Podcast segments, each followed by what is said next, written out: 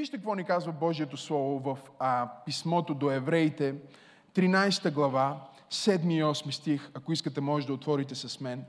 Там се казва, помнете водачите си, по-старите преводи казват патриарсите, които ви учиха на Божието послание и размислете как живяха и как умряха и бъдете като тях в вярата.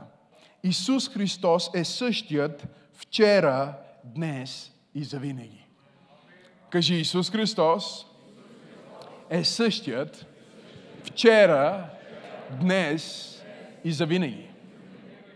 Това не е просто хубав лозунг, който ние можем да използваме в проповедите си или да си закачим стихче на стената в къщи. Това е вечната истина, че Исус е Бог. И като такъв той не се променя, както моята съпруга написа в думите на една известна песен в църква Пробуждане, ти не се променяш същия си вчера, днес, дори за винаги. И добавката ми харесва също, защото се казва, никога не отпада волята ти за живота ми.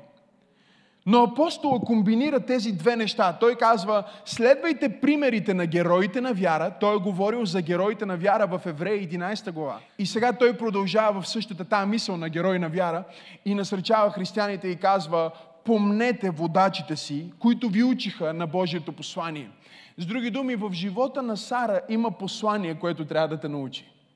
В живота на Авраам има послание, от което трябва да се научиш. И вижте какво се казва.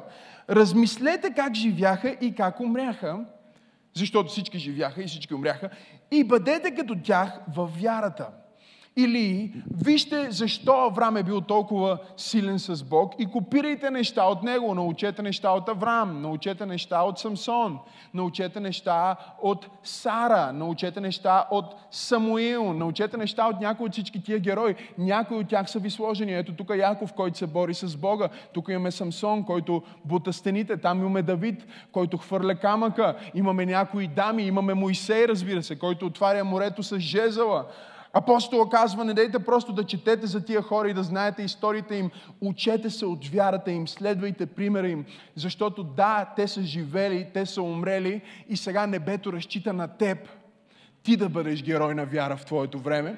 Небето разчита на теб ти да бъдеш герой на вяра за твоето училище. Небето разчита на теб ти да бъдеш герой на вяра за София, да бъдеш герой на вяра за България. И имаш целият този списък с герой на вяра, от които да се учиш, за да можеш да бъдеш най-добрата версия, която можеш да бъдеш на тази земя, да бъдеш най-апдейтнатата небесна версия на герой. Не знам дали има хора, които ме чуват. Аз още не съм започнал с тази поредица и с тази проповед, в интродукцията съм, но желая да се изпреваря, въпреки че знам, че по заколите на риториката не е правилно да го правя. И просто искам да ти кажа, че ти си герой. Ама аз не искам да съм, ама си. И решаваш какъв герой да бъдеш. Дали ще бъдеш герой който ще дава слава на Бог и ще бъдеш герой на вяра или ще бъдеш герой на съмнение. Сценариите за живота ти вече са написани. Плана за живота ти вече е направен. Въпросът е дали ти ще го извървиш и дали ще бъдеш героя, който Бог иска да си. Но апостолът добавя и казва, във всички тия герои, като четете, помнете, че Исус Христос е същия вчера, днес и завинаги. Исус Христос е същия вчера, днес и завинаги означава във всеки един от тези герои вие можете да намерите частица от Исус. Защото всеки един от тези герои насочил вашето внимание към идващия Месия. И докато всички тези герои на Стария Завет насочваха вниманието към Месия, който има да дойде, ние като герои на Новия Завет сме призовани да насочваме вниманието към Исус, който е дошъл към Неговия кръст, към Неговото спасение и към това, което Той е направил за човечеството. Така че без повече да се бавя, нека да започна с първия ми герой на вяра, но понеже се чудих с кой да започна и реших да бъда малко провокативен, реших да избера герой, който не е описан в а, главата на героите на вярата. Евреи 11 глава.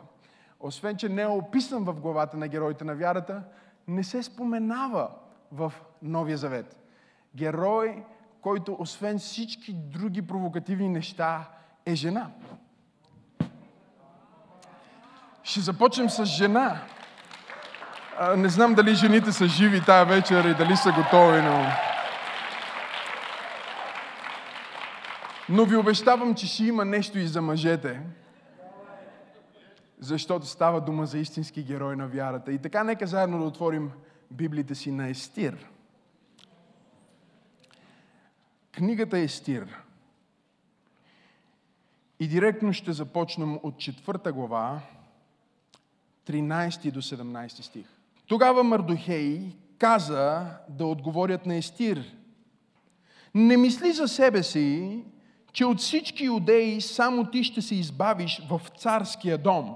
Защото ако и наистина да замълчиш в това време, от другаде ще дойде помощ и избавление за юдеите. Но ти и бащиният ти дом ще погинете. Но кой знае дали ти не си се издигнала до царско достоинство за време като това.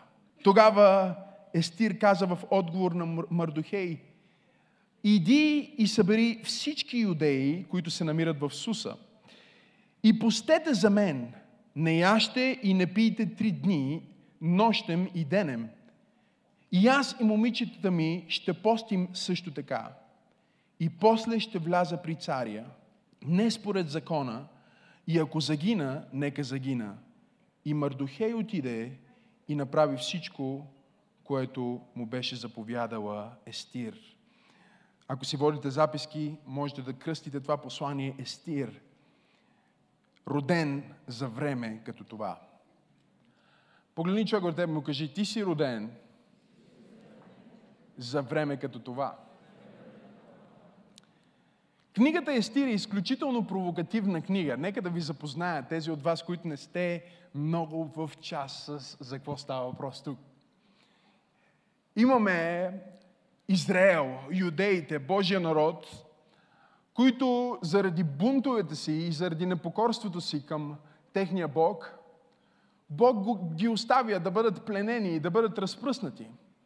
И сега те се намират в една огромна империя, която има 127 общини, ако така искате да си ги представите. Милионна империя, пълна с хора, управлявана от един, а, меко казано, маняк.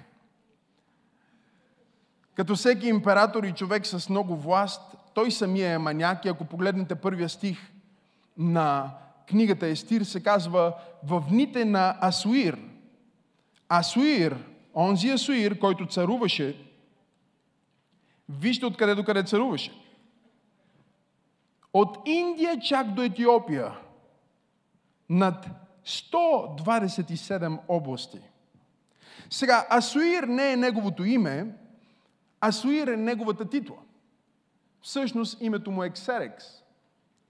За да разберете кой е този Ксерекс, това е Ксерекс, който създава пиршество в своята империя – което продължава над 100 дена.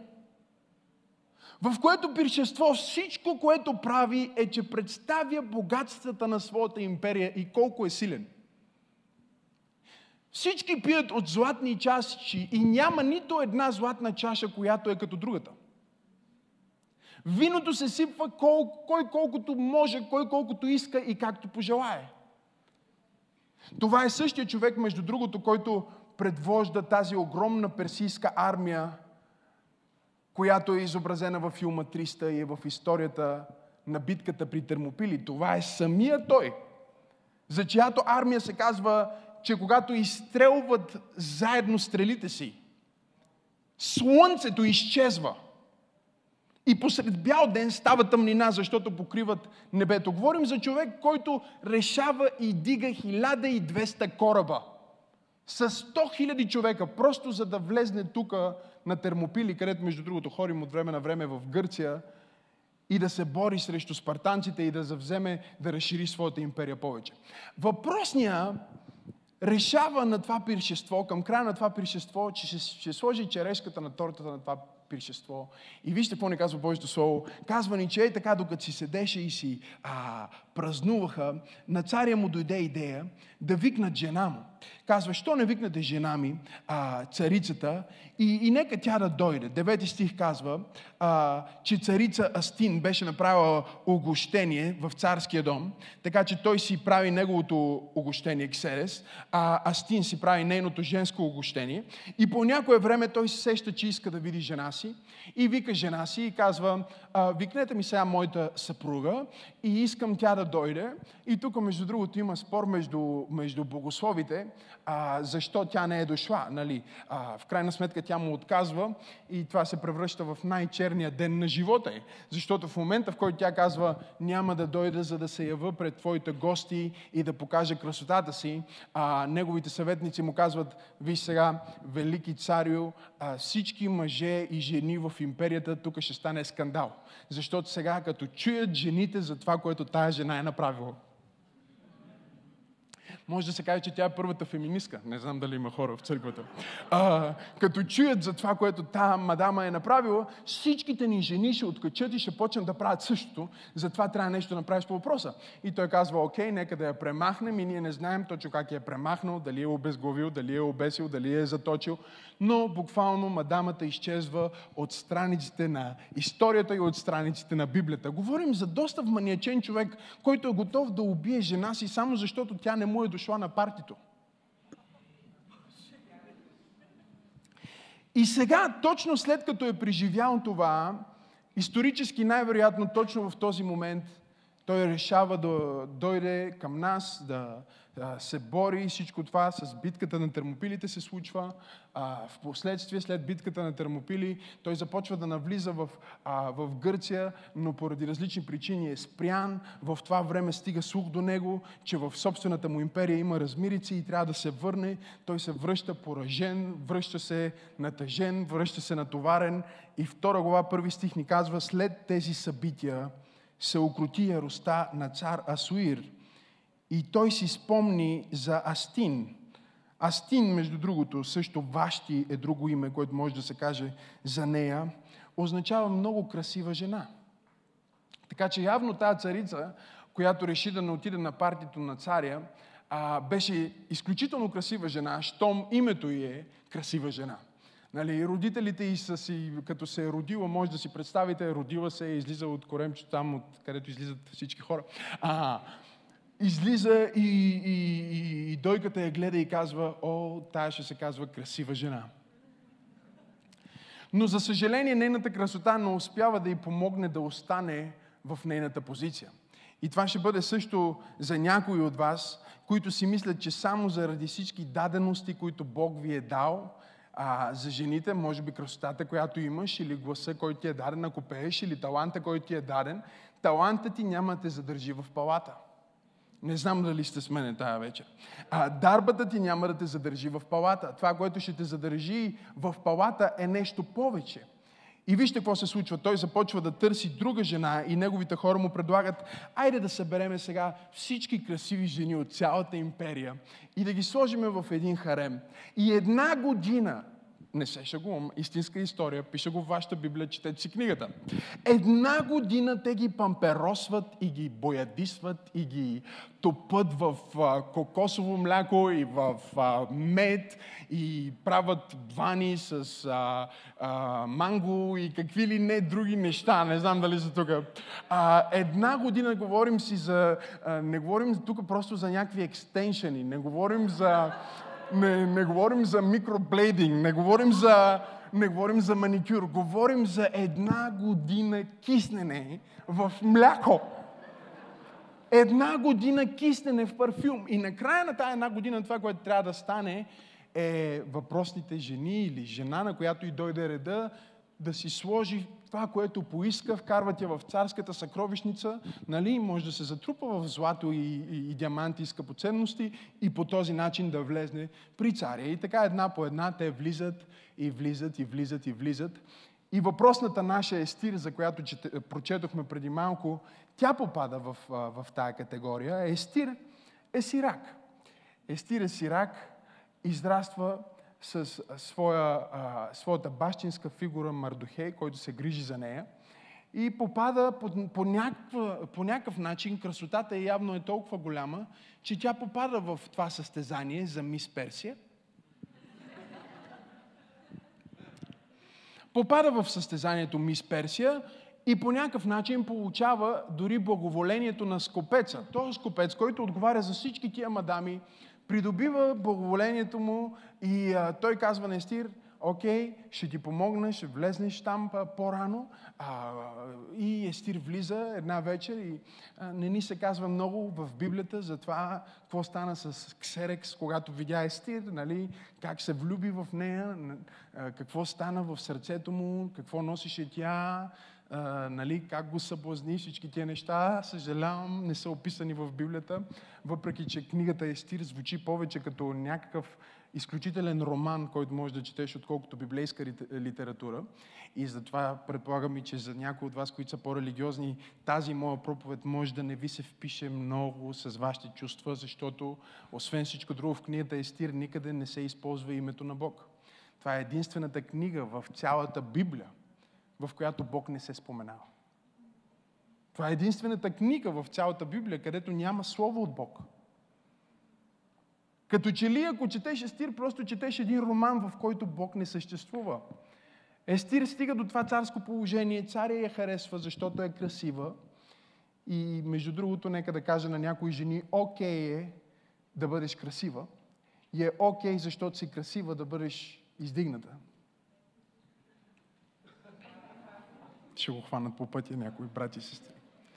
Не, защото в, в нашето общество днес го има момента, че о, ако тя е красива и прави нещо значимо, сигурно е спала с... Не знам дали сте тук тази вечер. А, и, и има всички тия стереотипи. Ако тя е много красива, значи не е много умна. Но ако е грозна и дебела, сигурно е професор.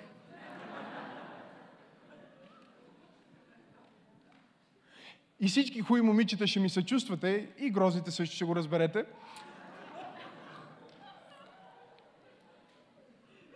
Пастор Тери, спаси ме, влизам в проблемна зона.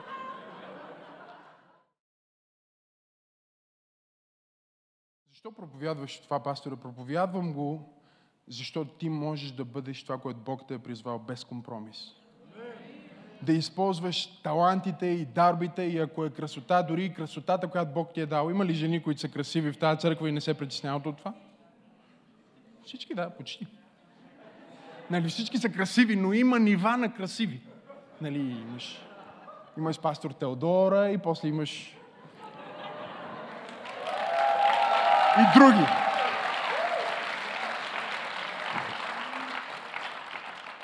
Сега, Естир се намира там и представете ли си джакпота на нейния живот? Изведнъж тя става царицата. От всички тия жени, които са минали там, царя я избира нея, слагат и короната и тя управлява като царица заедно с Ксерекс, най-голямата империя в нейното време. От момиче на улицата което израства без мама и тате, тя се превръща в принцеса, в царица на най-мощната империя на планетата Земя във времето си. И сега, докато тя е царица, обаче нещо започва да се случва с хората, от които тя излиза. Тя е от еврейското общество, но разбира се, името й е променено. Естир не е нейното истинско еврейско име, дават и друго име, за да може да се впише. Е, Естир, между другото, означава звезда за всички жени, които са звезди. За всички жени, които светят в тъмнината. Естир царица от улицата. Докато тя е там, друг човек, най-силният човек, може би след нея и царя, решава, че иска да убие всички евреи. Той го решава, защото нейният чичо, затова ви казах, че звучи малко като роман, нейният чичо става малко Русалин да обърка на работа. А, Нейният чичо, който се казва Мардохей, кажи Мардохей. Мардохей, между другото, означава малък човек. Малкият човек, обикновеният човек. От обикновения човек, от неговото семейство излизат звезди. Ще ви помогна после да го разберете по пъти. Мардохей, понеже не се покланя пред никой, понеже служи на неговия Бог, понеже не е подлизурко, започва да събира хейт. Започва да събира хора, които говорят против него и които му се дразнат. За какъв се мисли този Мардохей? Всички други се кланят, Мардохей не се кланя. Всички други се покланят, Мардохей не се покланя. Всички други се подмазват, Мардохей не се подмазва. И на всичкото отгоре той чува за заговор, за убийство на царя. И казва на Естир за този заговор и е, е, спасява живота на царя по този начин. И Библията ни казва, това се записа в летописите на царя. И царя не направи нищо за Мардохей. Но той направи правилното нещо, въпреки че никой не направи нищо за него. И аз си мисля, че това също проповядва на някой тази вечер, че понякога трябва да направиш правилното нещо, без значение дали ще получиш нещо в замяна. Понякога трябва да дадеш, без да очакваш да получиш нещо обратно. Мардохей предаде, издаде това, че ще искат да убиват царя, спаси живота на царя по този начин. Царя не го благослови по никакъв начин, не го призна по никакъв начин, просто се записа там някъде, че Мардохей е направил нещо специално. Слушайте ме, изграждаме историята, за да може да я хванете, защото като казах Естири, половината от вас ви видях в очите, че не сте чели тази книга.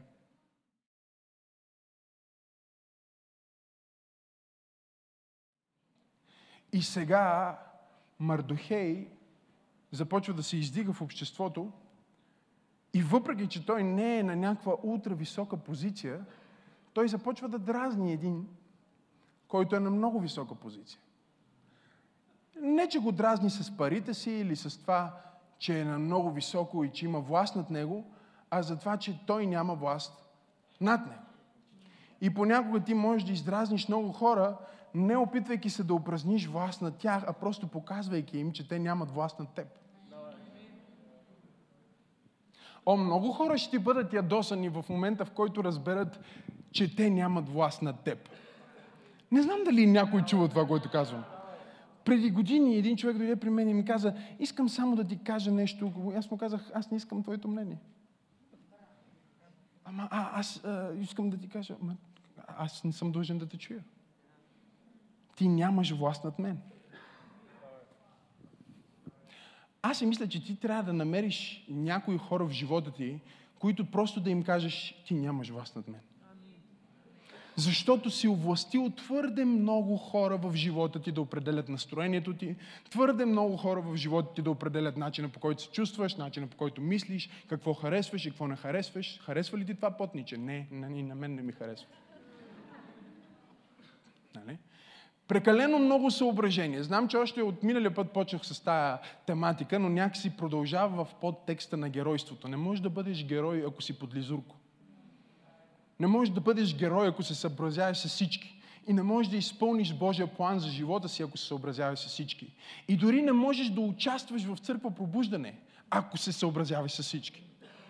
Защото този, който се съобразява с всички и го интересуват мнението на всички и всеки има власт над него, той е дал толкова много власт на хората в света, че живота му се определя от тях. Някой те засича на улицата и край на теб целият ти ден е развален. Каква е тази власт, която си дал на този човек? Шефът ти е казал една крива дума и ти вече си депресиран. Каква е тази власт, която си дал на този шеф? Мардохей не е дразнещ просто защото има позиция, а защото той не позволява на никой и нищо, освен Бог и хората на Бог в неговия живот, да му кажат откъде идва неговата стойност. О, хайде, дай слава на Бога, ако ти си такъв човек.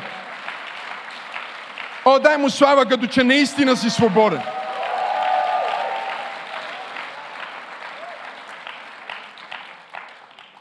Така Божието Слово ни разказва, ако прочетете историята, че един Аман започва... Аман, какво хубаво име.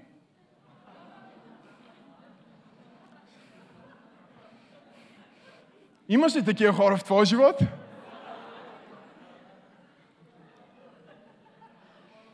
Които просто като ги видиш кажеш, Аман.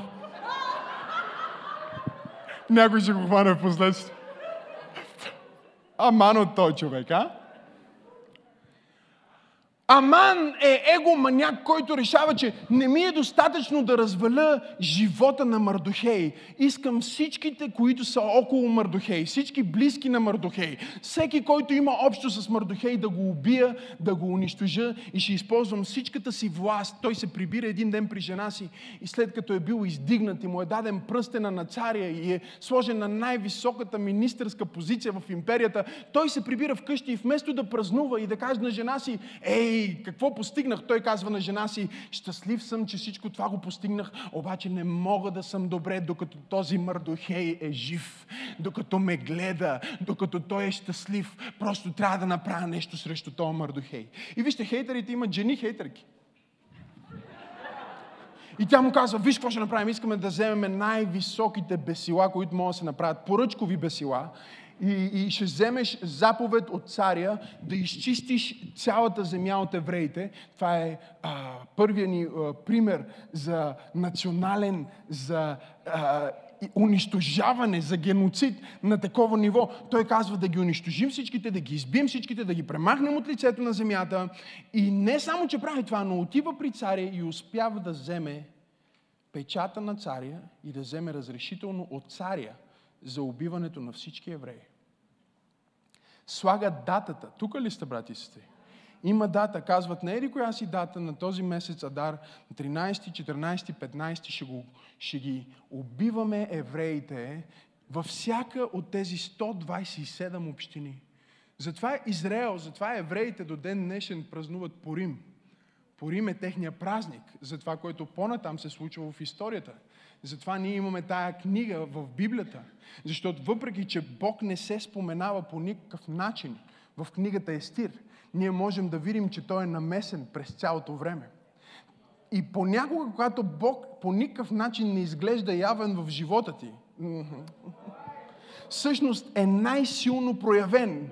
Момента, в който Бог не говори чрез небето, е момента, в който иска да говори чрез тебе не знам дали чухте това, което казах. Момента, в който не слиза във формата на гълъб, е момента, в който слиза във формата на човек.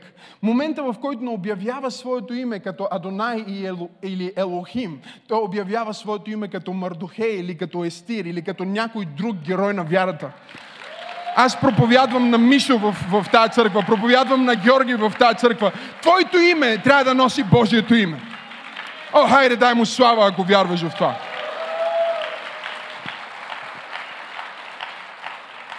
И сега имаме цялата тази ситуация, в която евреите искат да ги убият заради Мардухей, а Мардухей е най-близкият човек на Естир, а Естир е царицата. Но поради целият протокол на тая империя и също така поради това, че нейният съпруг е малко откачен, последната жена я е убил, защото не е дошла, сега има заповед и има протокол, че никой не отива при царя, ако не е поканен. Тя не може да отиде да си легне с него като нейн съпруг, ако той не я покани. Тя не може да го адресира, ако той не я покани. Нещо повече. Всеки, който реши да влезне при царя без покана, моментално е обезглавен и е убит на място. Затова, когато четеме тия пасажи, когато четеш този стих, Мардохей казва на Естир да отиде и да се яви пред царя и Естир му отказва, нали, на някой от вас ви звучи, каква геройка на вярата е Естир и какъв човек е Естир да казва не, нали, да си спаси народа. Не, защото понякога трябва да решиш дали да си спасиш народа или да си спасиш главата. Не знам дали проповядвам на правилните хора. Да, понякога трябва да решиш дали да търсиш твоя интерес или да търсиш общия интерес. И понякога е правилно да търсиш своя интерес и своя живот. Понякога е правилно да търсиш интереса на хората. Но винаги е правилно да търсиш интереса на Бог. Не знам дали чухте това, което казах. Казах, че понякога е правилно да търсиш първо твоя интерес, друг път е правилно да търсиш интереса на хората и на общото, но винаги е правилно да търсиш интереса на Бог. Там, където е интереса на Бог, там трябва да бъде твой интерес. Естир е там и тя може да изгуби всичко. Мардухей казва, има план да бъдем убити и ти си единственият ни човек, който може да го предотврати. Можеш ли да направиш нещо повече за твоя народ сега? Можеш ли да влезнеш при царя и да просиш за милост. И Естир му отговаря първия път и Божието Слово ни казва, че тя му казва, виж, никой не влиза при царя без покана. Не мога да отида, защото от 30 дена насам той не ме е търсил. От 30 дена насам той не ме е канил. От 30 дена насам аз не съм имала никакъв контакт с него. И всеки, който влезне при царя, влиза беззаконно, влиза и извършва грях, влиза и по този начин върши престъпление, едно от най-висшите престъпления срещу протокола и царя като цар. Бившата жена на царя изчезна, защото не спази протокола. Сега сегашната жена на царя, ти ми казваш да отида и да не спаза протокола, за да се, успи, за да се опитам да спаса народа ми от това, което ще се случи с тях.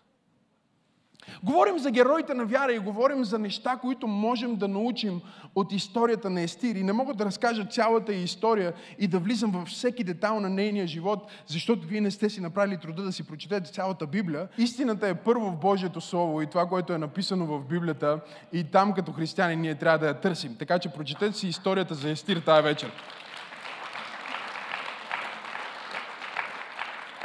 Но стигаме до момента, в който Мардохей казва на Естир, Естир,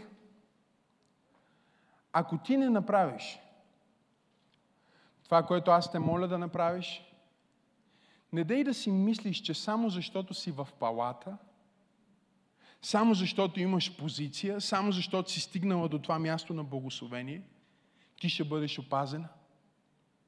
Има неща, които ако допуснеш да се случват около теб, рано или късно те ще влияят на живота ти и ще убият живота ти. И затова първото нещо, което ние трябва да научим от Естир, е силата на истинската красота. Истинската красота, за която говорим, не е красотата на тази царица, която не се появява, когато мъже я вика, не е името ти да бъде звезда и не е просто да имаш правилният цвят очи или правилната коса. Красотата е много повече от това. Красотата е твоята възможност за да светиш за дадена кауза. Красотата е твоя шанс да осъзнаеш, че ти имаш позиция с причина. Кажи, аз имам позиция. С причина. Кажи, аз имам даденост, която всъщност е дарба. Истинската красота е да знаеш кога да дадеш обратно – кога да върнеш към това, от което си получил, кога да освободиш, кога да дадеш обратно, да осъзнаеш, че аз не съм красива, просто за да бъда красива, има цел в моята красота. Аз не пея хубаво, просто за да мога да пея, има цел в моя глас.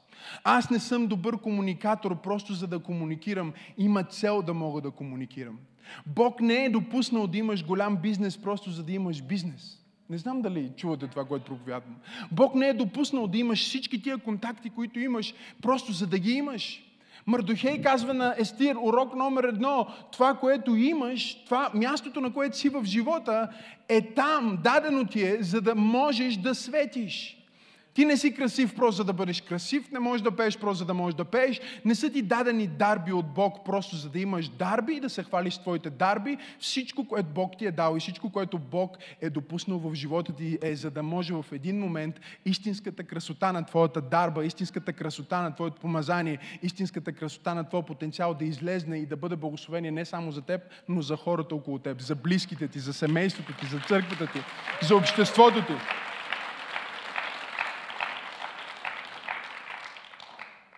Второто нещо, което разбираме от Естир, е, че без значение в какво време живееш, ти си роден точно за такова време. И това е страшна мисъл да си я помислиме тая вечер. Погледни човек от тебе му кажи, ти си роден за време като това. Естер стои там и, и, и тя казва на Мардухей, има протокол. Предишната царица е убита. Сигурно и мен ще му убият. И Мардухей се чуди какво да й каже. И най-силните думи, които може да й каже са, ами, знаеш ли какво? Може би точно за това ти си там, където си и може би ти си родена точно за време като това. Може би затова остана без мама и тата, може би затова сме тук в тая империя, може би затова аз те отгледах, може би затова те избраха, може би затова си царица. Не просто за себе си, а за нещо повече, защото ти си избрана за време като това. И знаете ли, когато аз си мисля за църквата днешно време, църквата също е малко като естир. Църквата е като естира, защото ние сме благословени, ние сме близо до царя, имаме благоволението на царя. Също времено целият свят е застрашен от геноцид. Не геноцида на Аман, а геноцида на греха. Геноцида на падението, геноцида на това най-близките ни хора да прекарат вечността си в ада. И ние имаме избора дали да прекарваме времето си и да се памперосваме и парфюмираме в проповедите на пастор Максим и в хвалението и във всички тия хубави неща, които се случват в нашия християнски свят. Или да осъзнаем, не, аз съм тук с цел. Бог ме е избрал точно за време като това. Аз съм в пробуждане за време като това. Аз съм в София за време като това. Аз съм на това работно място за време като това. Аз имам тази позиция за време като това. Бог ме е избрал за време като това. Може да е откачено време, Бог те е избрал за това време. Може да е най-страшното време, Бог те е избрал. Какво доверие Бог има в теб, че да се родиш в най-лудите дни на планетата Земя? Ти си роден за време като това. Когато бях малък, през цялото време си казвах, о, как ми се иска да живея във времето на, на някой друг. Не може ли да живея във времето, когато Исус ходеше по земята? Или не можеше ли да се рода, когато Йоанн Кръстител, всичко окей, okay. когато Йоанн Кръстител ходеше по земята? Не мога ли да, да, да, да бъда на земята, когато Елисей беше на земята? Или когато всички тия вълнуващи неща се случваха? Защо съм роден във време, в което не е сигурно дали си мъж или си жена? Защо съм роден във време, в което да абортираш е абсолютно нормално. Изчакай, Венци. Не може ли да се рода в друго време? Колко от вас честно са си мислили това? Помахайте ми. Или, или най-малкото, не може ли се рода в друго семейство? Нека бъдем честни. Знам, че майка ти е до тебе, обаче забрави за момент. Сигурно и тя ще дигне ръката си спокойно. И тя се е родила във време като това. Си мисля за това. Не трябваше ли да се, да се рода в друго време? Не може ли да се рода в време, което е по-добро? В, примерно в, да, да бях се родил в, в, в, в... Ма къде да се родиш? Къде да се родиш на тази земя и кога да се родиш на тази земя, където да си свободен от греха? Някой казва, не може да се родиш, да си Адам, да си първият човек. Е, и той обърка. Къде да се родиш? И сигурно Естир стои там и си казва, абе, защо ми се случва всичко това? Точно съм се качила тук на трона, имам корона. Точно ме повишиха, имам тази хубава работа. И сега изведнъж пастора казва, вземи една покана и покани това в шеф на църква. Ако влезеш при шефа без покана, може да бъдеш уволнен. Ако го поканиш на църква, може да ти каже, че си сектант. Може да кажа, че си луд. Сега, защо не може да живея в друго време? Защо трябва да рискувам толкова много? Тъмън ме повишиха и сега изведнъж а, а, се говори във фирмата ми, че някой е влезнал в страницата а, в, в, ми във Фейсбук и е видял, че хора на църква.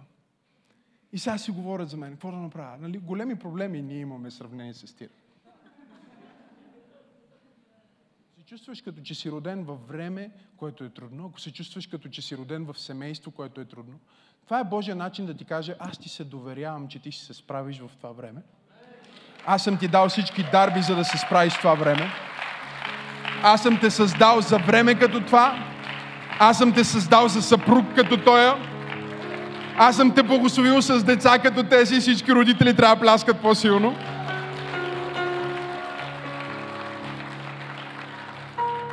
И ти трябва да бъдеш безкомпромисен. Кажи безкомпромисен.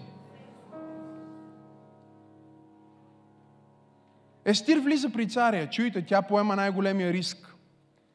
Но мацката е духовна. Говориме за истинската красота. Искам да ви го отбележа, дами. Докато външната красота минава, духовната красота остава за винаги. Библията казва, красотата е преходна, но кой може да намери жена, която се бои от Бога? Така че Естир вече влиза тук, за да ни разбие всички стереотипи. Тя е най-красива. Тя е мис Персия. Мис, мис Вселенка. И в момента, в който трябва да влезне при царя, тя казва на Мордохей, аз обявявам три дена пост. И искам и ти да обявиш три дена пост. Защото с целия ми сексапил, с всичката ми красота, с най-хубавото злато, с най-високите обувки, с най-красивите гримове, аз не мога да спечеля благоволението на този човек и ще бъда убита. Но ако въвлечем някоя духовна сила в това, което правим, не знам дали има хора в църквата. Аз се чуда какво ще стане в твоя живот, ако ти въвлечеш духовна сила в семейството ти. Ако не го гледаш вече семейството ти, о, имам проблем с семейството или това дете е просто проблемно дете, а кажеш, окей, вземам това дете, пиша му името в Библията и вземам пост за това дете. Тая битка не е битка на естественото, тя е битка на духовното. Мардохей, аз не съм просто красива мацка с екстеншени. Искам да знаеш, че ти си ме научил още от дете, че има сила в поста. Има сила в молитвата. И затова аз искам да обявя пост и молитва. И знаеш какво? Всичките мадами от Мис Вселена ще влезнат в три дена пост и ти обяви на всички евреи да влезнат в три дена пост и тогава аз ще влезна при царя. О, аз, аз ще си сложа короната и ще влезна при царя. Чуйте, тя каза, аз ще си сложа короната и ще влеза при царя, но преди да си сложа короната, ще си облека помазанието. Преди да си сложа позицията, ще си сложа помазанието. Проблема на някой от нас да не сме герои е, че ние опитваме от позицията на родител, но не действаме в помазанието на родител. Не знам дали чувате това, което ви казвам.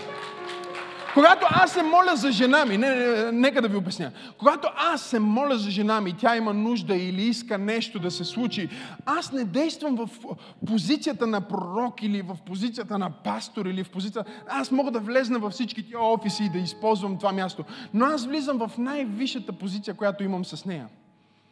И това е аз съм помазан да бъда съпруг на тази жена. И в името на Исус аз вземам власт над живота, над тялото, над тая болест, над каквото и да е и заповядвам да бъде променено. Аз влизам в помазанието преди да влезна в позицията. О, ако може някой да чуе това, което казвам.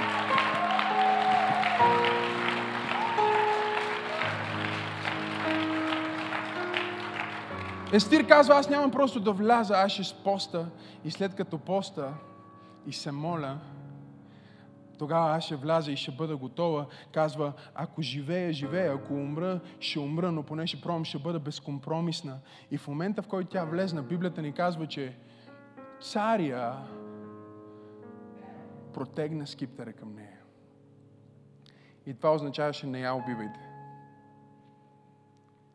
И каза Естир, какво искаш? Толкова си красива и толкова те обичам, че съм готов да ти дам всичко. Дори ако поискаш половината царство. Някой, който е добър по математика, да ми помогне. 172 области. 63 и половина. Сега, ако Естир беше като някой от нас, ще да каже, това е интересно предложение. Мардохей, мога го спасиме Мардохей по друг начин. Ели, в България винаги има един начин и после има втори начин и после има още 175 начина. Естир може да каже, о, джакпот, тя влиза за едно, обаче се отваря тотално друга възможност. И внимавай, когато ти се отвори много голяма възможност, която те разсейва от основната ти мисия. Аз се опитвам да проповядвам на някой, че понякога дявола ще се престори на принц и ще дойде с възможност, която ще бъде толкова голяма, че може да те разсея от основната ти мисия. Но Естир каза, виж, виж, виж, ето какво искам, искам да те покана на един банкет – на едно тържество, но няма така на само теб. Искам да дойдеш с Аман. Защото няма нещо по-хубаво от това да мачкаш дявола в лицето.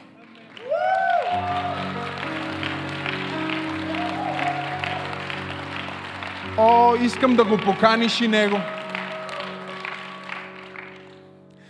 Някой от вас е, че толкова се притеснявате от хората, какво ще кажат за вас. Какво... Естир каже, искам, искам той да бъде там, когато аз ще кажа някои неща за него. Няма да говори. Тя може да каже на царя, искам да ти кажа, тук има един аман, който иска да ни избие всичките. И ти си му дал разрешително. Тя каза, не, не искам едно тържество и ти, Аман. И Аман се прибира вкъщи, Библията казва, щастлив се прибира и казва, ей, най-сетне. Ще бъда почетен заедно с царя, дори Естир ме покани. Ма не мога да бъда спокоен, докато този... Той не знае, че Естир е еврейка. О, ти си тайното оръжие на Бог. Аз казах, че ти си тайното оръжие на Бог. Ако никой не знае кой си, откъде си, може би Бог е на път да направи нещо чрез тебе. Той казва, не мога, трябва да го убия. Жена му казва, дай правим високите бесилки. те правят високите бесилки. И въпреки, че Бог не е споменат никъде в книгата Естир, Библията ни казва, че вечерта царя не можеше да заспи и се въртеше на леглото си. И отида и каза, отворете малко свитъците и летописите, за да прочета, има ли някой, който е направил нещо за мен, който не съм възнаградил? И когато отвориха свитъците и видяха, че има един еврей Мардохей, който усуетил план за отнемането на живота на царя. И той поглежда своите асистенти и казва, някой възнагради ли го този Мардохей? Те казват, не. Ми ние трябва да го възнаградим този човек. Трябва да направим нещо за него. Аз се опитвам да проповядвам на някой, че ако не си бил награден на време, то е, защото има по-добро време да бъдеш награден. О, хайде, помогнете ми да проповядвам. И чуйте, ще бъдеш награден по най-хуя начин. Аман отива на другия ден при царя и царя му казва, искам те питам нещо. Какво да направим за човек, който е бил верен към мен и ми е спасил живота и, и ми е служил? И Аман си мисли, о, сигурно за мен става дума. Е, хейтерите сами се прецакват. Те си мислят, че искат това, което ти трябва да получиш, а не знаят, че Бог ще ги накара да ти служат. И Аман мисли, че става дума за него и почва да обяснява на царя, ами такъв човек трябва да му сложиш една от твоите дрехи. Царя казва, добре, коя си носил? Добре, след това трябва да вземе един от твоите коне, на които си се возил. Окей, да му сложиме диадема, царска диадема, всички да знаят, че е царски кон. Добре, и някой много виден в твоето царство – трябва да помогне на човека да се качи отгоре и да обиколи навсякъде. И да вика, ето така се прави с човек, който е угоден на царя. И царя гледа Аман и казва, мале, колко си креативен. Точно така ще направиш. И той вече е готов да си слага одеждата и царя казва, на евреи на Мардухей. Аз говоря, че Бог ще направи шоково благословение. Шоково издигане. Те, които искат да те убият, ще викат, ето така ще направи Бог. За тези, които са му угодни. Има ли герои на вярата в тази църква?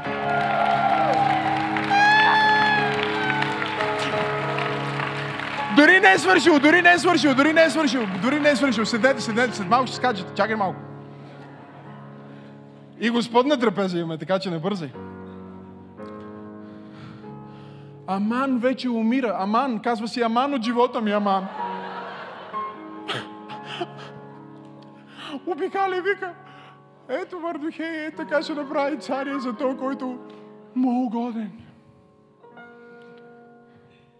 вътрешно се утешава и си казва нищо, поне до вечера ще бъда на гости на Естир.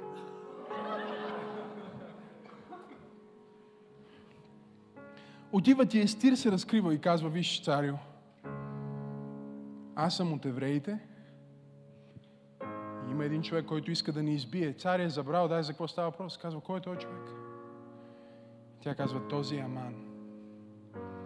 Иска да убие мен, цялото ми семейство и всеки евреин в твоята империя.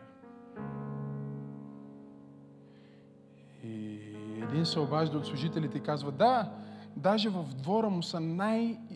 рекордите на Гинес, най-висока а, бес, безсилна в историята на империята ви. И царя казва, нека той да бъде обесен. Сутринта връзваше въжето. Аз се го представям. Сутринта си връзва въженцето там, ковът, работят и казват, ох, тая безсилна, колко хубаво ще го убие Мардухей. И всички евреи, тук ще ги закачам публично, всички да видят. И си кове там, и си взема поръчково въже на Гучи. Супер щастлив. И сега царя казва, ти и всички тия твои хейтери, безсилките, които създадохте за Божия народ, ще бъдат вашите безсилки. Аз искам да пророкувам, че това, което е планирало да те убие, ще бъде убито.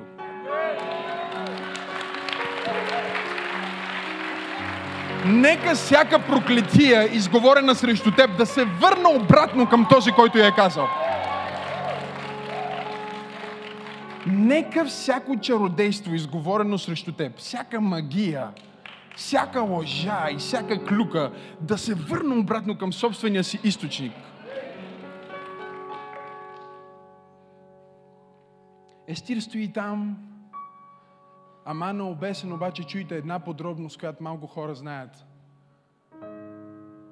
Дните наближават всички евреи да бъдат убити. Документа вече е стигнал в цялата империя. Над 100 области. Отнема време да организираш нещо такова. И сега Естир казва на царя, какво да правим? И той казва, искам да дам властта на Аман, на Мардухей. И каквото ти и Мардухей решите да направите, нека това да бъде сторено. Естир казва, нека отмениме думите, които си подпечатал и царя казва, не могат да бъдат отменени думи, които аз съм подпечатал и съм казал. Но ще напишеме нов декрет,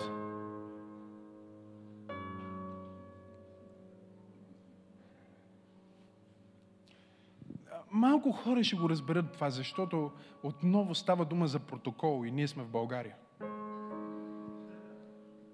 Но имаме един документ от царя, който казва едно и сега царя не може да омалуважи собствения си подпис, премахвайки собствените си думи.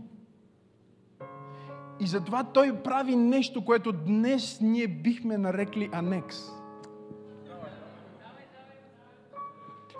Той казва, сега вие искам да напишете анекси, искам да напишете новите условия, защото не можем да махнем старите условия. И ето какво ще напишете в този анекс. В деня, в който евреите трябва да бъдат преследвани, трябва да им се даде всичко, от което се нуждаят, за да се защитат и за да унищожат всеки, който ги преследва и иска да ги убие. Задължавам управниците на областите – да дадат на евреите пълна подкрепа военно, пълна подкрепа морално, да се защитят и да погубят онези, които искат да ги убият.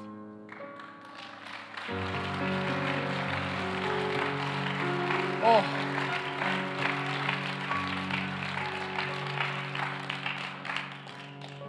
Бог не може да отмени някои изпитания, които са ти писани. Няма ги махне, нали? Някой казва, о, Господи, ако може да не ми се случва това. Някои са ти писани, че трябва да ти се случат. Съжалявам, решено е. Но Бог казва, ето какво ще направя аз за твоята ситуация.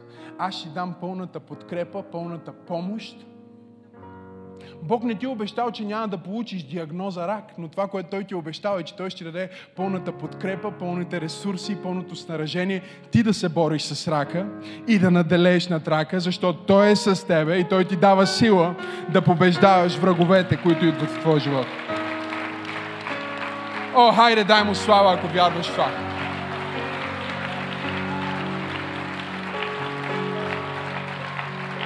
Царската дума е нещо много силно. Чуйте, царската дума е нещо много силно. Той не може да върне обратно думите си. Но той може да ти даде силата да се справиш.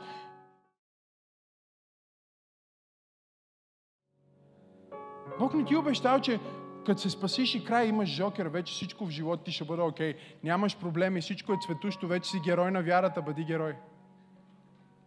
Той ти казва, да, ще има изпитания, да, ще има трудности, но аз ще подсигуря целият ресурс аз ще подсигуря цялото помазание, аз ще подсигуря цялата сила, аз ще подсигуря цялата подкрепа, аз ще изпрата хората, аз ще изпрата силата, аз ще изпрата мъдростта, аз ще изпрата ресурсите, да се бориш с рака и да го победиш, да се бориш с болестта и да я победиш, да се бориш с смъртта и да я победиш, да се бориш с бедността.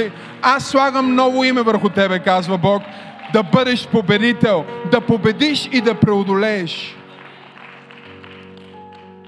И Библията казва, че това, което трябваше да бъде най-голямото унищожение на Израел, се превърна в най-голямото повишение на Израел и в най-голямото издигане на Израел. Чрез един герой на вярата, който е жена. Исус е във всеки един от тия герои. Естир влезна не по закон пред царя, за да иска милост. И Библията ни казва, че Исус Христос, който имаше право на царството, каза, не искам царството, искам милост за всеки, който вярва в мен.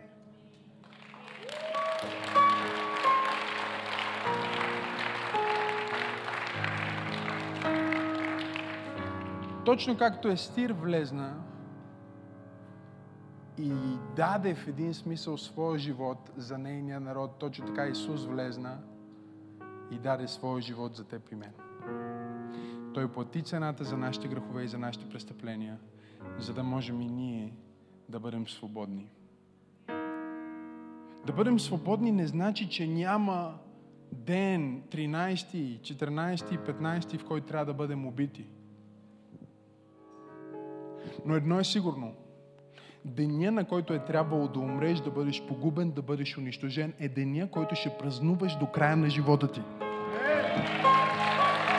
Аз искам да пророкувам и да декларирам върху теб, че деня на твоята смърт ще бъде деня на твоя живот. Деня на твоя срам ще бъде деня на твоята смелост. Деня на твоята болест ще бъде деня на твоето изцеление и точната дата, на която си получил лошата диагноза, ще бъде датата, на която ще празнуваш всяка година от живота ти, че Бог е същия вчера, днес и за винаги, че Той все още изцелява, все още прави чудеса и Той е Бог, който обръща залозите. Той е Бог, който обръща ситуациите. Той е Бог на голямото преобръщане. Погледни човекът и му кажи, виждам, виждам, виждам, виждам за тебе нещо. Кажи му, виждам нещо за тебе. Кажи му го. Кажи му го, кажи му го, кажи му. Кажи, виждам проблеми. Аз, аз виждам проблеми също. Честно, виждам болести, съжалявам. Виждам ситуация, виждам изпитания. Но знаеш какво виждам? Силно изпитание дава мощно помазание. Силно изпитание дава мощно помазание. Силно изпитание дава мощно помазание. Силно изпитание дава мощно помазание. Силно изпитание дава. О, хайде, извикай, ако силно изпитание дава мощно помазание. Колкото по-силно изпитанието, толкова по-силно е помазанието. Дай му слава на балкона, ако вярваш, че Бог ще обърне твоето изпитание в помазание. Твоята слабост в сила твоя срам в смелост, твоята болка в радост. Хайде дай му слава в църквата.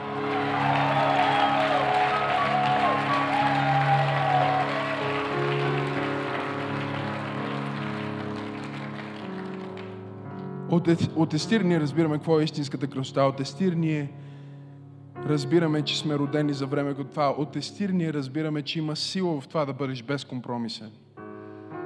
Има сила в това да бъдеш духовен и стилен едновременно. Харесва ми този стих. Казва, първо се пости три дни и се моли и после си сложи диадемата. И някой си мисли, ако си духовен, трябва да си смачкан. И ако си модерен, сигурно не си духовен. Аз говоря на някой, който е съвременен и е духовен. Някой, който е духовен и същевременно е жив на тази земя, не е само в небето. От историята на Естир, от нейния живот, ние научаваме, че ще поженеш, ма не когато искаш, а когато трябва. Мардохей не си получи награда, а? Но той не пожена, когато искаше, пожена, когато... Знаеш ли, че има време, в което трябва да поженеш? Точният момент, в който Аман да изпадне в истерия. Бог е сложил точна дата за, твой, за твоята жетва. Тя не може, да е, не може да е без твоите хейтери да гледат. Бог няма да допусне ти да бъдеш благословен без хейтери. Затова трябва да разбереш, че благословения живот включва в себе си хейтери. Давид каза, приготвяш за мене трапеза в присъствието на неприятелите ми. Няма трапеза без неприятели и няма неприятели без трапеза. Ако има трапеза, това е, защото Бог иска всичките ти неприятели да я видят. И ако има неприятели, Бог е на път да опъне трапеза пред теб. О, хайде! Хайде, аз свършвам с тази проповед.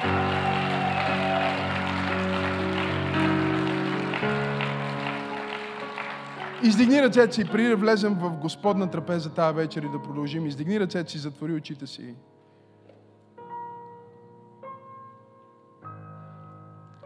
Аз си мисля, че църквата трябва да бъде внимателна да не, да не изпадне, да стане като естир, преди да каже да на призива. Какво имам в предвид? само да се памперосваме и да се парфюмираме и да сме духовни и щастливи и свободни, докато най-близките ни хора страдат. Не е това, което вярваме, нали? Но издигни ръцете си точно сега, навсякъде, където си в тази зала. Бог ти говори, че твоята позиция е с цел. Място, на което си е с цел. Роден си с цел. Има план за тебе точно в това време, в което си.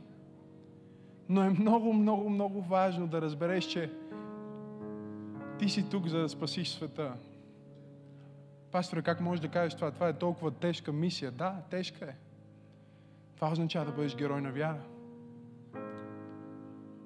Но означава, че ти трябва да спасиш целия свят, а означава, че трябва да спасиш света, който Бог ти е дал на тебе. Света, който е в твоето влияние. Хората, които са близо до тебе, които ти можеш да достигнеш. Това послание те е благословило. Не пропускай да се абонираш, за да получиш всички други проповеди, музика и актуално съдържание от Църква Пробуждане. Ако искаш да ни подкрепиш, можеш да отидеш на awakening.bg или maximasenov.org за повече информация. И защо не споделиш това послание с някой твой приятел? Бог да те благослови!